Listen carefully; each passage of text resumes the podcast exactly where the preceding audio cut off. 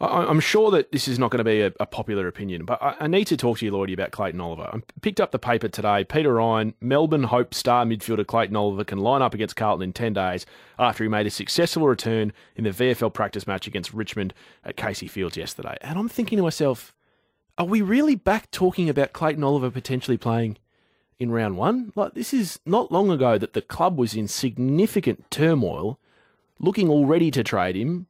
Since then, he has taken multiple leaves of absence away from the club to deal with what the club will only tell us are personal problems.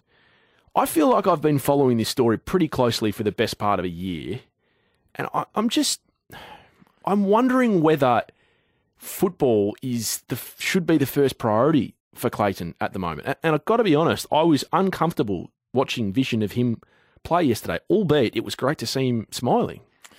So, on what grounds? What makes you most uncomfortable? That you don't believe he's done. Like the people that I speak to, and I feel like I speak to some very, very um, good people in this area, pose the question to me whether football is the right thing for Clayton at the moment.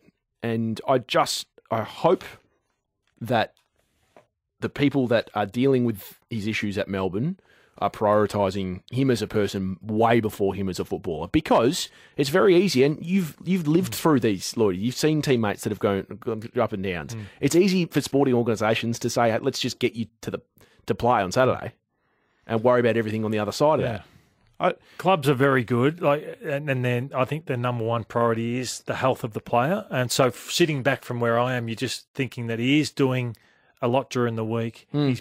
they didn't pick him in the first side; they put him in with you know, the Casey players. The Casey players. Yep. So, uh, you know, rather than him doing another running session, go out there and play some minutes.